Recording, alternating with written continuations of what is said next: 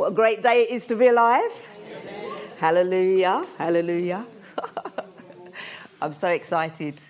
So um, it's going to be a little bit different today. We're going to we're going to have some sort of like testimonies weaved into weaved into the message um, because I had a message uh, prepared. I was ready. I was thinking, yeah, this is what I'm going to preach on.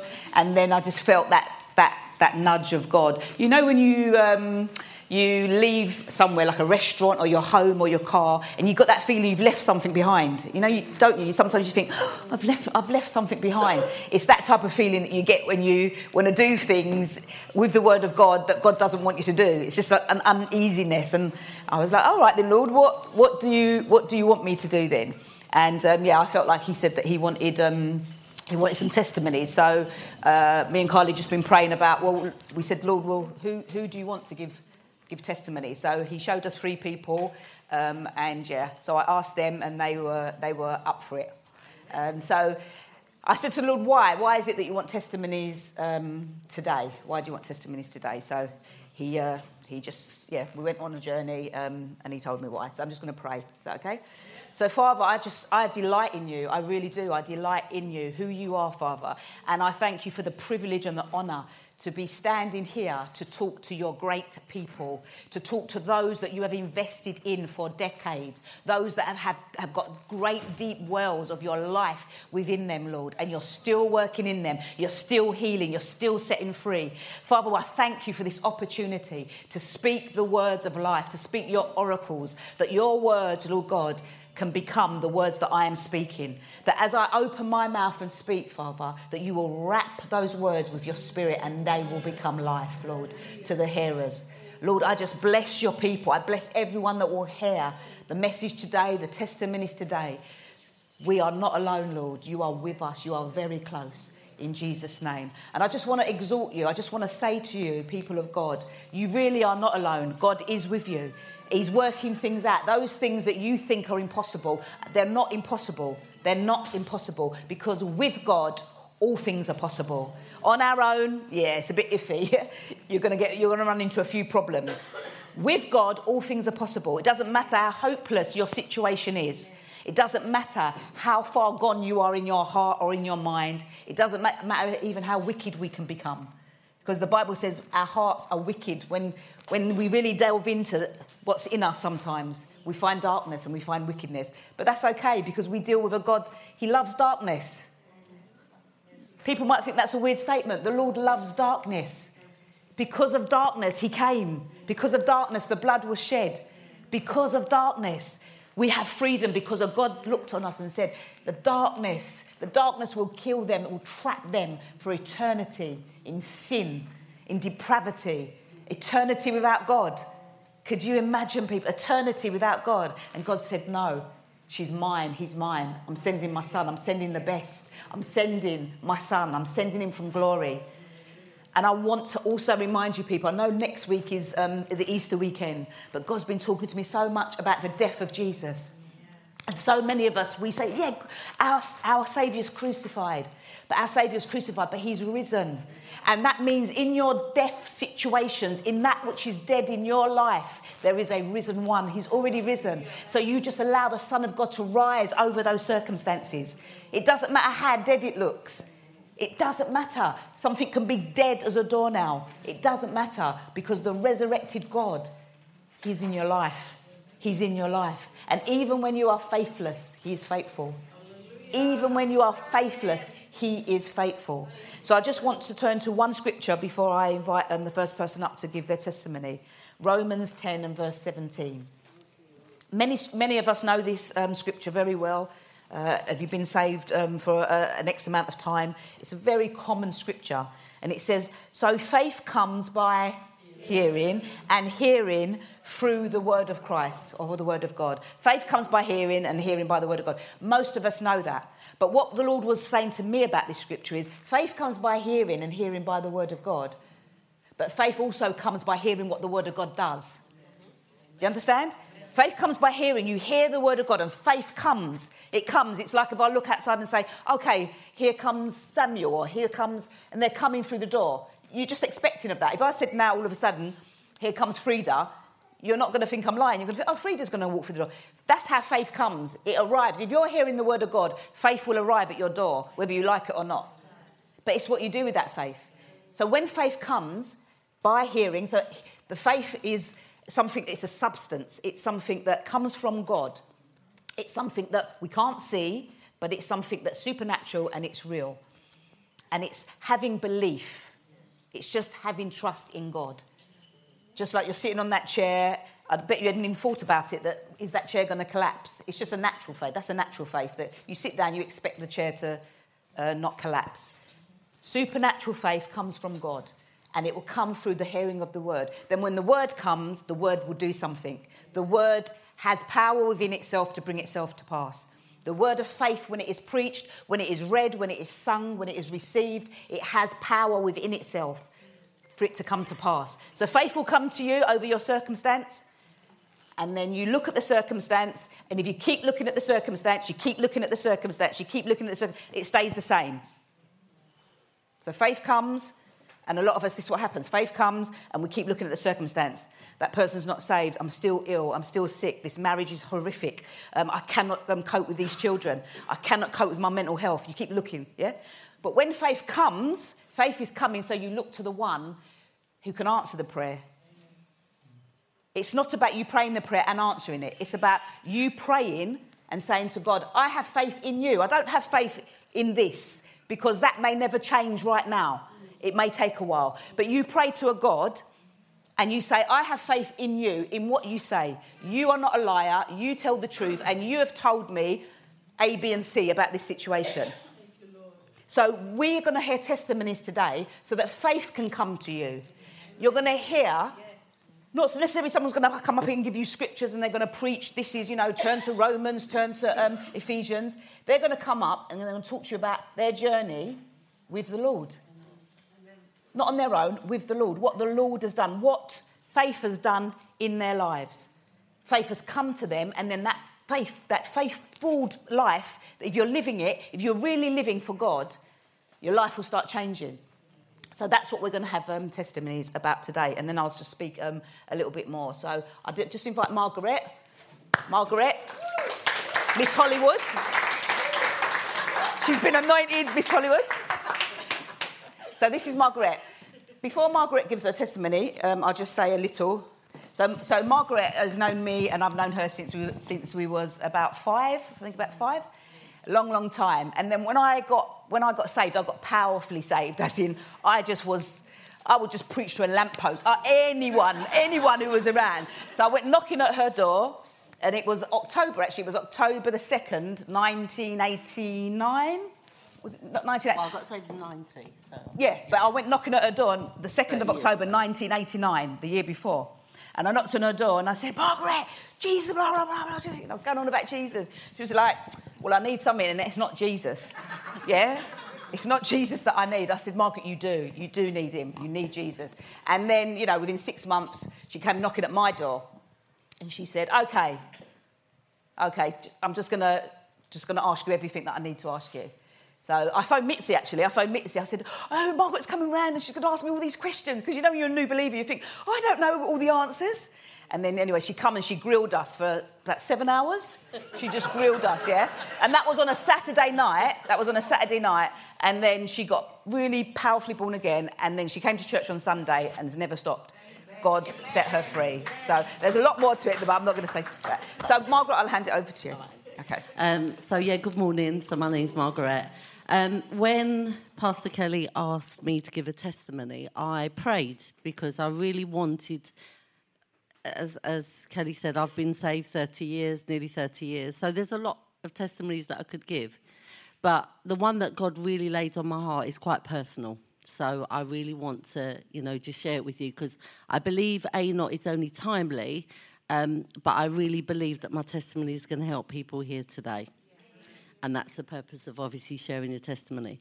Um, my parents came to this country in the sixties. Yeah, I know I only look thirty-five.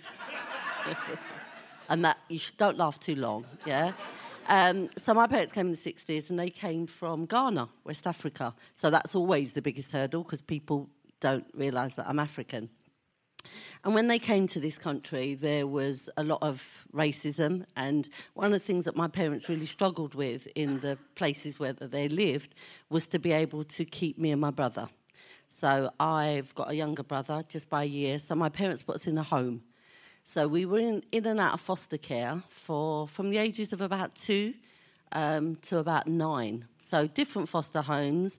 Now, the care system then isn't really like it is now. Um, you don't have as many safeguarding issues, uh, and you can really hand your child over to anybody, and you don't necessarily know their background.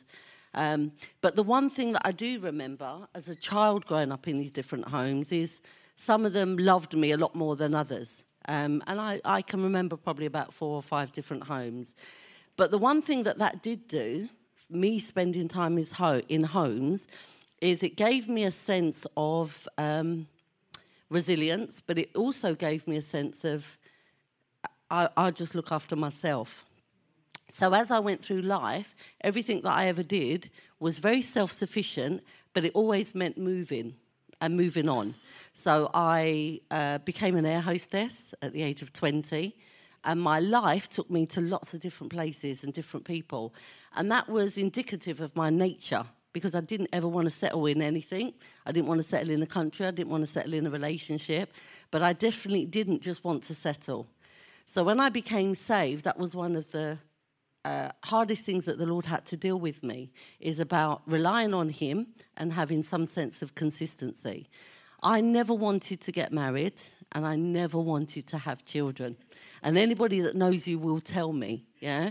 When I first got saved, they asked me to go into a nursery and look after people's children. I said, why would you want to do that? You don't understand. If you want your children to grow up believing in Jesus, don't let me look after them.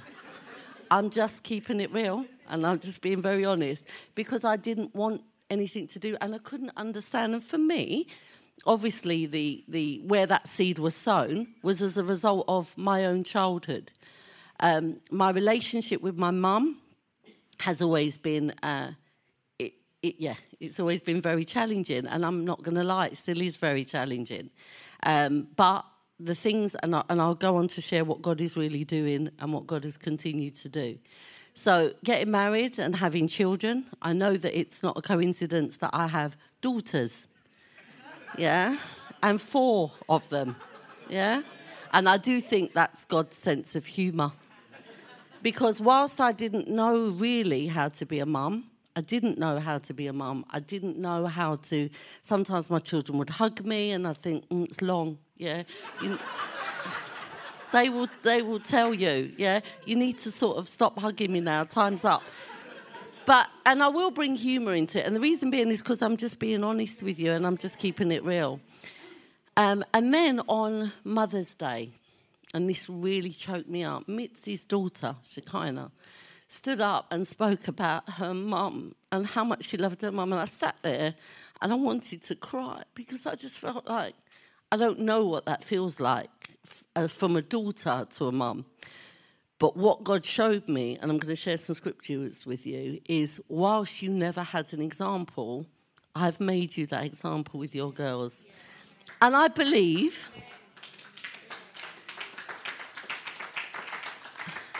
And I believe that if any one of them stood up here, they will tell you that. And if they don't, it will be a problem. but but um, so I just really want to share with you some scriptures that God laid on my heart. Um, so just bear with me. Um, so, yeah, so when um, Shekinah shared that with her mum, every bit of my being just wanted to sob, because she spoke from her heart. And she, even though it was Mother's Day, she spoke about her parents. And she said the unconditional love. And I don't know what it's like not to feel really loved, because my parents just naturally really loved me. And I sat at the front and I said, God, I've never experienced that with my mother. But the Lord spoke to my heart and he said, Margaret, whilst you've never experienced it with your mother, I've enabled you to experience it with your girls. And your example that you never knew, you've become the example that I want you to be. And then God laid on my heart, um, and I'll just share this with you. Um, Um, the first one, and it's funny because Kelly spoke about some scriptures, Ephesians and Romans, and the funny thing is the word that God gave me was from those two books.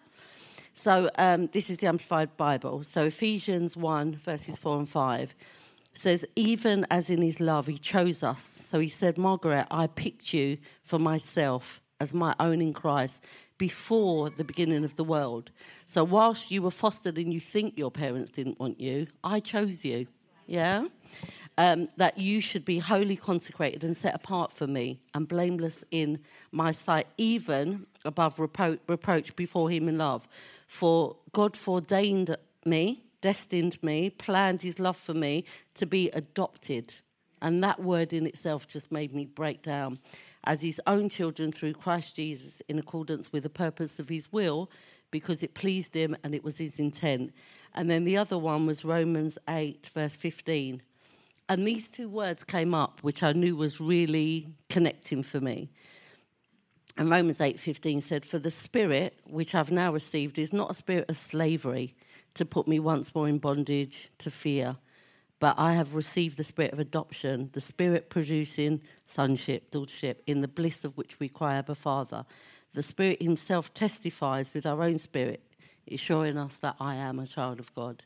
And those scriptures that God gave me really just said, Margaret, in your home life and wandering, I have adopted you as my own child. And it's, and I just really wanted to encourage you that it's not necessarily how you start and your start, it's how you journey and where you end up.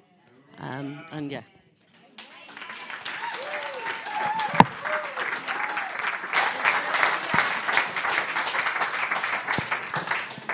Thank you, darling. Thank you. Um, I just want to im- invite um, Tony up. Tony's going to give us a testimony.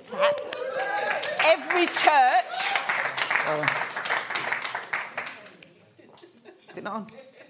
Every church needs a Tony. Gee, thanks.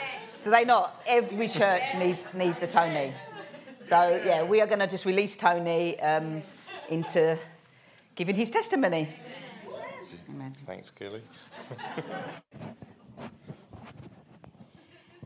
Morning, brothers and sisters. Um, my testimony started oh, before I was even saved. Like I, some people might know that I wasn't always uh, a well-behaved person. I sold drugs, took drugs, fighting. Loved it, loved the fighting, um, and then got caught. So I um, went to court, pleaded guilty to it, and with the amount of stuff I had, I should have gone to prison, without a shadow of a doubt, at least five years. Got up in there, and when the barrister started talking, it was her first case for working for the Crown, and she was trying so hard to get me to go to prison. She thought I was top of the food chain and said he deserved at least five and a half years. I thought, standing there, and the judge said, Miss McManus, you ain't going to prison today. I thought, oh, what a touch, right? so um, so he said, like, I'm going to give you twenty months suspended sentence for a year. My barrister got up and said, it should only be eighteen months. He went, OK, make it eighteen. And I'm thinking, this ain't normal. Like, this is just not normal. Like, I ain't that lucky. Right, so he said, I've got to give you something else as well, um, a fine. I thought, oh, right. He went, does anyone know what it is? So the back of the call said, three hundred fifty pounds. He went, OK, three hundred fifty. And I'm think, really thinking, like, this is just not real. Because, like... They, they want to give you as much as uh, for drug dealers. Ain't a good profession. So, and he went, I've got to give you one something else, right? So this is where you get your community service, right? And he went, I'm going to give you fourteen weeks of probation, right? I think that's just like, because I don't like to. I have done community service before.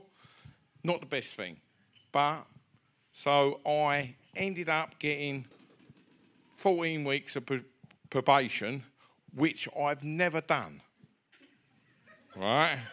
Never done. Yeah, so they, they, they sent me a letter saying you should be, you've got breached because you haven't done your community service. So I phoned them and said, like, I didn't get community service. He went to the judge, changed his mind. I went, like, mate, not being rude to you, but you're having a laugh. Well, he can't change his mind. I ain't even there. He went, I'll look into it. And they've said, right, he phoned me back, said you got um, extra period on your suspended sentence for a longer time. I still don't know what it is today. Never bothered, because I knew I wouldn't be doing them things again. Though life was a lot easier doing them things than being a Christian.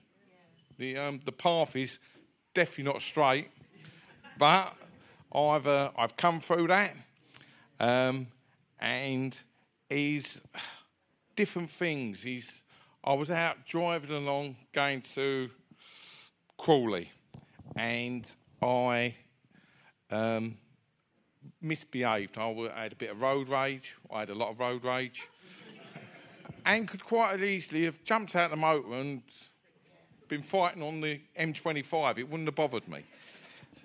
And he just sort of, he cuddled me and went, behave yourself, all right? But go and play with your mates. As you would a, a child you would do for your son. And that was it. There was no, no, he weren't horrible, didn't want to smack me or anything like that. He just loved me, cuddled me, and sent me on my way. And I'm now in, in tears now because of his love for me. Right? And, like, think, sometimes I don't deserve it. Right? I've... Um, a friend of mine from the church, um, she said to me one day that she loves Jesus more than she loved her kids. Right? And I could never work that out. I thought, that don't make sense to me. Surely he wants us to love our own children more than him. All right, and then I had a delivery, and it was a, it was to a community centre. Gone up there, and I've read the address wrong. And it was an actual church. So I've walked all around, it's all closed. I thought, oh, I've got to take this parcel back. So I'm getting, going back in the van. A car's pulled into the church. Bloke's jumped out, he's wearing a pair of shorts, a string vest, baseball cap and flip-flops. I went, uh, mate, you ain't anything to do with the church, are you? He went, yeah, I'm the reverend. Right? So I got him to give him this parcel and I said to him, how do you love Jesus more than your wife and kids? He went, it's easy for me because it's my job. And then all of a sudden, this thing come across that I knew where the person had said, ah, she loves Jesus more. It just instantly was just an instant thing. And like sort of, um, I always have doubts about, does he really exist before? And I was lying in bed, closed my eyes, and I could see millions and millions of stars. And then I felt his presence next to me. He didn't say anything to me, and I didn't say anything to him. We just laid there, and I could feel his presence next to me. And life just changes. And like, for for me, no one could now ever say that he don't exist. And, and as a new Christian, I've, I've been, it'll be four years this year that I've been a Christian. So, as Kelly said to me once, you are a baby in it still, all right? So it doesn't expect great things of me. The um, this getting up today, I thought, would be absolutely terrifying and wouldn't be able to talk to you. But there's no one here to judge me, to to be horrible about and go, cool, what a load of rubbish these folks.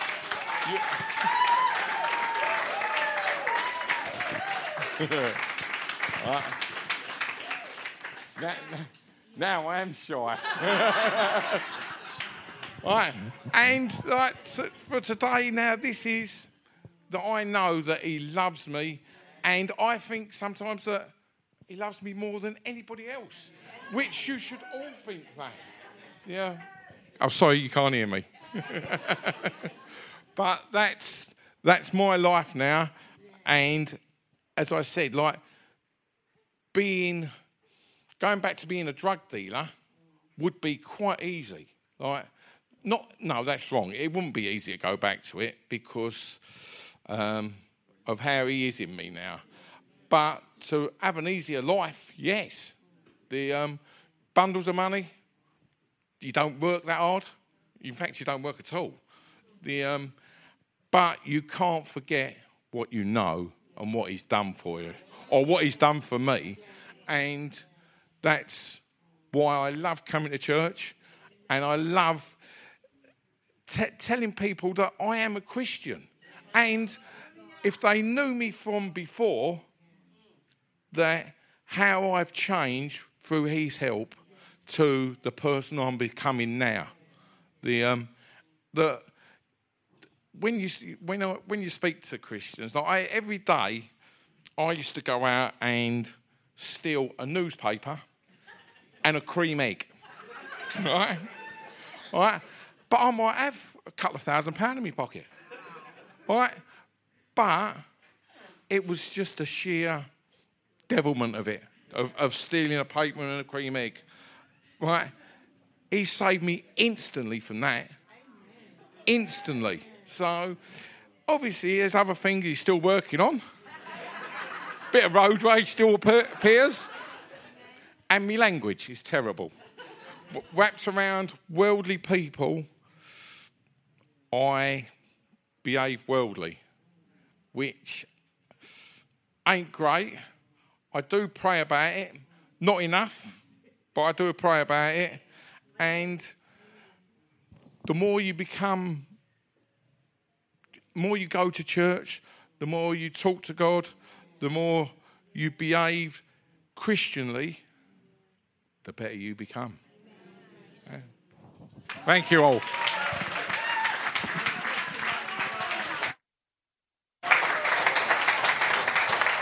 Hallelujah. Praise be. So you see how faith comes by hearing, and hearing what the Word of God does. It's not just about the Word of God. It's what the Word of God can do. Amen. The Word of God can change anybody. The Word of God has life. It has power. It's Jesus himself wrapped in words that come off of a page and come into our lives. And then they start creating what wasn't there before. And just like um, Tony just said, we start off as a baby. And we've got many new babies here right now. A new baby is not expected to just get up and do what I'm doing. They can't run, they can't walk. They're completely dependent on those that are taking care of them. And we have to be mindful of that as a church. We've got to take care of the babes, nurture them so that they can grow and that they develop properly. Yeah? So I just want to invite Sophia. Give her a round of applause.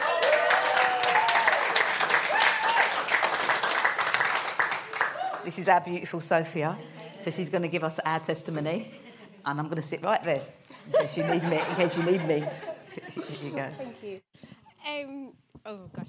Uh, yeah, so I have been raised in the church um, ever since I was little, but my testimony is going to be from the last twelve months. Um, from actually, it was this week last year that I actually found out I was pregnant, um, which, as Margaret said earlier, God does have a humour because... Um, I decided at the start of the year that the relationship that I was in was no longer worthwhile for me, um, and I really wanted to get back to God. And um, so when I then found out I was pregnant, I had a lot of mixture of emotions, because I was like, I can't hide a baby, and I wanted to um, come back to church and just get back on my path. But I was then very conflicted about uh, judgment and stuff. Um, I was judging myself uh, a lot. Um, Sorry. Oh. Yeah, and I was just, I think I was embarrassed as well, because even though I was very happy, because I always wanted another sibling for Eli, um, it wasn't in the way that I now wanted it to be. So I was kind of like, oh, what are people going to think of me? How can I go back to church when this has now happened? And the old Sophia would have actually hidden away, I think, um, and gone through the whole pregnancy and then come back to church with a baby and started again. Um, So, you know, and I did it with my friends even. The only person that I actually spoke to about it was my friend Sarah. Um, I think that's because she was a midwife. So I was kind of like, again, I can't hide it from her. Um, but I hid from a lot of my other friends. Um, when I was ten weeks pregnant, I then couldn't hide it anymore because I had to go for an emergency scan because uh, of an incident that happened with Gabriel's dad. Um, and my friend Priscilla was actually just calling me, calling me for weeks um, prior to that. And I just kept ignoring her calls because, um, again, I was too embarrassed to talk to her about it. Um, but on that day, God actually said to me, you know, you can't hide anymore. Like, you need to tell people, stop always trying to do everything yourself. People are there for you. So I messaged my friend Priscilla and I was like, hey, this is what's happened. Like, I'm pregnant. Um, I don't know what to do. And she called me and she said, I knew you was pregnant. And I was like, pardon? She said, I knew you was pregnant because your cousin, who I teach, blurted it out in, in the classroom. She went, and that's why I've been trying to get hold of you for the last few weeks. She said, because I knew you would do what you always do and try and hide and try and do it all yourself. And she said, and I prayed for you, Sophia. She said, I was praying and praying because she said, I know how you are. And um, asking, like, you know, what's going to happen? I was asking God what's going to happen with you. And God actually said to me, I've given her this baby. It's going to be what brings her back to me. So, so that gave me a bit of um, peace, and I kind of allowed myself to kind of continue to come to church. I spoke to Kelly about having a mentor to try and help me in my path, which is Margaret.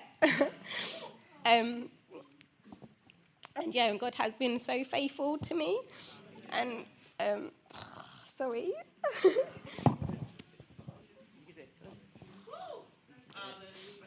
Um, yeah, because I do have a lot of self-doubts and stuff about if I'm doing the right thing by Eli and um, Gabriel and stuff. And I had a horrible pregnancy anyway, just because I was sick for the whole nine months, which was awful. But also working as well in quite a hard um, job as well. And but even in that, God has been really faithful with me because, um, as you know, Santander is closing one hundred forty branches this year. And one of the branches that they um, are closing, and they're closing next week, is the branch they wanted me to go back in on, back to. Um, but I actually said last year when I was pregnant, I wanted to be closer to home. I didn't even want to be um, anywhere in central London. I just wanted to be closer to my family, which they said they couldn't necessarily do. Um, so they said to me when I was when Gabriel was six weeks old that I might be made redundant. So I was like, oh, great, like, now I've got this to worry about. And so every week when we do our tithes and offerings, what God's put on my heart is always to just be trusting him with my finances and stuff, because obviously I'm on maternity pay and I've got a mortgage and everything to, to do. So that's what I've been always uh, praying about, so that Eli and Gabriel are um, favoured and blessed, and that my finances and stuff are okay, that I've got to make it through. And so I then added all my work to it. So what should I do about work? Should I just leave and just try and look for something else? I don't really know what to do, because one hundred forty branches is quite a lot of branches, and there was only really two that um, was in my remit that I could actually do. Um, everything else was like below me. So I was like, oh, okay, I, what, what's going to happen? I'm just going to get made redundant, and that's that's fine. Um, but I actually got then a call Uh, four weeks ago from work where they said that um, they're not making me redundant. They're giving me the only branch that I could actually go to, which is half an hour away in Camberwell. Um, and because they have closed the branch that they did want me in, they're now going to be paying for all my petrol, all my parking, and everything in, in Camberwell for the next um, three years. Yeah. And then um, also I then got a good Um, bonus in March, which then has been able to pay for two and a half months worth of bills and everything. So I haven't had to worry. So when I go back to work in June, I'm just fine, and I haven't had to worry about anything. So yeah, he has been really uh, faithful to me, um, and a time where I probably would have hidden and just run away from everything, he's just stood by me and just helped me. That's it. Amen. Amen.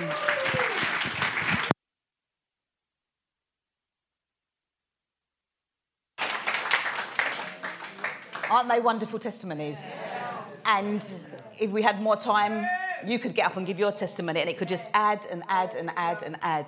that God, God is faithful. I just want to read some scriptures um, about faith. Uh, Hebrews eleven and verse six. Very common scripture as well. It says, but without faith it is impossible to please God. For anyone that comes to God must believe that God is. That means you've got to believe that he exists. And you also have to believe that he is a rewarder of those that diligently seek him. What you've just heard today and what you can see in your own life is the rewards of God. And for some reason, so many people don't want to talk about God rewarding people. God is a rewarder. He's a blesser. We tend to think as Christians we're always giving God praise, giving him our time, giving him prayer, giving him worship. God wants us to be a people that know how to receive. We need to know how to receive. God said, I reward those that diligently seek me. The rewards that come, they could be materialistic, they could be spiritual, they could be emotional. They are rewards, that God is a rewarder. All the testimonies you just heard, all what Sophia just said, that's her reward. Not because she's doing it for the reward, but it comes. It comes as a part of being a son and a daughter of God. That, if that's your motive and that's your aim, yeah, you got it twisted. But if your aim is to go after God with everything, there's rewards. God will reward you. What you do in secret, God rewards you openly. If you're a seeker of God behind closed doors, God will let that be shown. He would, He will let you do. You don't need self-promotion. For those of you that are here now, those of you that are going to be listening afterwards, don't ever try and self-promote.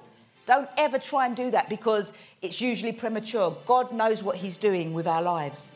So God is a rewarder of those that diligently seek him. But when we come to him, the reason it's impossible, is it's impossible to please him when you come to him, because you've got to believe that he exists. You've got to believe that he exists.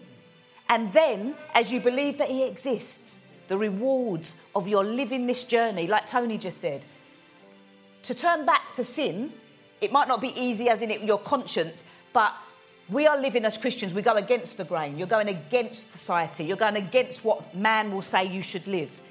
And it's not as easy as people think. People think being a Christian, oh, it's easy being a Christian. You know, they're getting out of all, all of the trouble. We have to stand our ground because we have so much coming against us, so much challenges. But we've already conquered, more than conquerors. That's why we can be conquerors, because God has already conquered. That's why we're more than conquerors. We can stand as conquerors because we are more than conquerors in Christ Jesus, because he's already done the hard work. He's already paid with his life.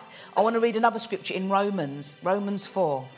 This is about the father of faith, Abraham.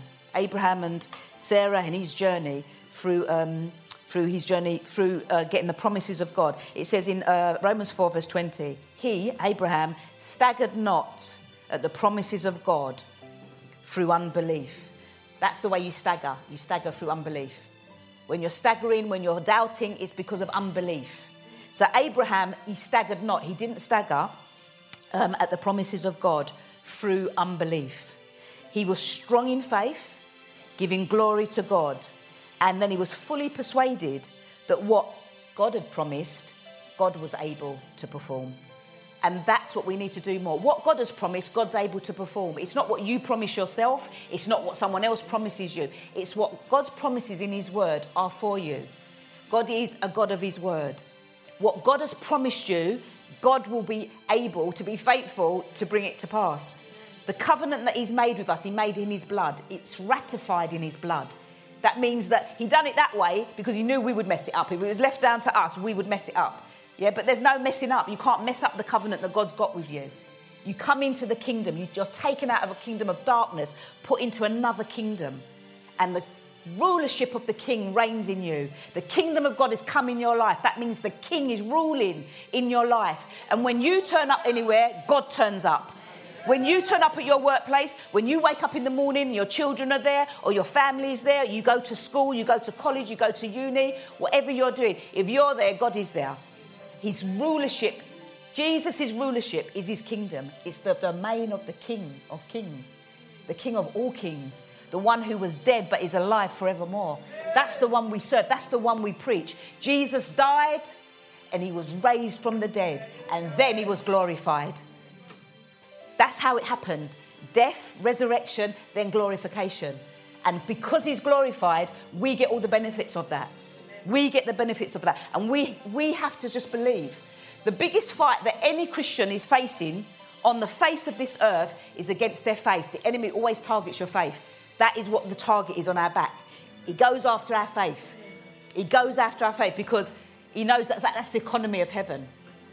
Faith, belief, and honour is the kingdom um, uh, culture, and it is the kingdom economy. You need faith, you need belief, and you need to honour. You need to honour one another, you need to honour God, and that is the economy um, of, of the kingdom of God. The kingdom in, in this world is, is time and money. Time and money. That's what this kingdom, this world operates in, time and money. But the kingdom that we live by, because we live in it, we live in two realms at the same time, people. We're here, physically here. I'm physically here, but my spirit man rules and reigns from heaven because I'm seated in heavenly places, and so are you. We are seated with Christ in heavenly places. So I'm walking on the earth, I'm here now, so are you. You're sitting there, but you should be ruling and reigning from that place you're seated with God spiritually. Jesus was our example. He came, he walked on this earth, and he lived in this flesh. Flesh was wrapped around the glory. And that's the same as what glory is in you. Your flesh is wrapped around that glory. You're a carrier of the glory of God. You contain the glory of God. You contain the resources of God. You are a resource centre for God. That means within you is the apostolic. Within you is the prophetic. Within you is the evangelistic, the teaching, the pastoring. It's within you. Because the Bible says, as he is, so are we in this world, present. As he is, as Jesus is, everything that Jesus is, so are you, so are you, so am I. As he is, so are we in this world right now. You don't have to have a title to say she's an apostle, he's a prophet, she's an evangelist, she's a teacher. We all know we're called to what? Full-time ministry. We've been through the scriptures together, haven't we? We've seen together, we are all called. There's no elitism here. There's no, oh, this person because they're on a, behind a pulpit. You are called of God. For God so loved the world. Not for God so loved the church. God loves the world. And he sends us out into the world. Jesus said, I, he said, I am the light of the world. And then he said to us, you are the light of the world. Did he say you're the light of the church? We've got a lot of lights in here, haven't we? There's some darkness out there that needs the light. Good Friday, when we're going to go over to um, East London and be a part of this twenty-four hours of worship. And the theme is being the light of the world. We are the light of the world. We are not the light of the church. That's one of the things that I will be telling them young people. We are not the light of the church. We are to a degree. You, you know what I'm talking about here. But God said, we are the light of the world. It's the world that needs the light that's in us. It's the world that's dark. And as I said earlier, Jesus loves darkness. He loves depravity, the sin. He's got a love for it because he knows if he if his people will obey him and go into those places, light will come, life will come. Where there's hopelessness, hope will come in an instant, in a moment. The most hopeless of situations that our God can turn around. Look what he's done in your lives. Look what he's done in your lives. Whatever you're facing, whatever you're challenged with, mental health problems, that it's just so, it's like some people are just so depressed. So just bogged down with depression. Jesus wants you to know that he is above that depression and he's bringing freedom in every area. And he, he, he uses the, the medical profession. There's nothing wrong with taking medication. There's nothing wrong with that. Some, the word of faith people would say, oh my God, sacrilege, heresy, what's she talking about? You can't take medication. Some, some believers believe that.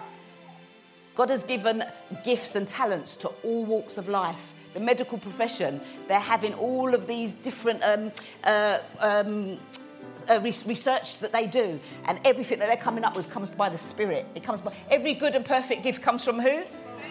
Every good and perfect gift comes from God. When I see um, just children walking along with one of their parents, looking at their parents, and there's laughter, that comes from God. I saw um, somebody walking in the park yesterday, and you could see that the love that they had for their dog, that comes from God. Everything that is good, everything that's pure and holy, it comes from God. God bless... Yeah, people that don't really love animals, don't like animals, don't understand that. um, but God uses... God uses his world. This is God's world. It's not the devil's world. This is God's world. This is God's creation. We belong to God. We, we, we, we get the privilege of being alive today in God's world. Imagine that when you look at that and really realise that. We've got the privilege. We're alive today in your world, Father. Thank you. Thank you that we're alive today. Thank you for the privilege of hearing what we hear, knowing what we know, knowing that we can go to a God over any situation and say, Lord, help me. Sometimes that's all your prayer needs to be, those two words, you know. Sometimes that's all you need to do is say, God, help me. God, help me. And you need to say that when you're in sin, when you're not in sin, when you're on the mountains, when you're in the valleys. You need to just say sometimes, God, help me. God, sometimes I just sit down, honestly, I just sit down and I hold my head and I go, God, help me. Just help me. Because God accepts us as we are. We don't have to have a front. We don't have to have a mask. We don't have to pretend to God. We don't have to go to God like we've, uh, we're, we're holy. We don't have to go to God in... Um, in this charade with this uh, this this face mask of who we think we're supposed to be. God knows who you are. He knew what he was going to get when he got you. There's no surprises. He doesn't scratch his head and think, what am I going to do with this one? This is just too difficult for me. His mercies are new every morning. His blessing and his favour. As we sit here now and talk about his love and his beauty, new.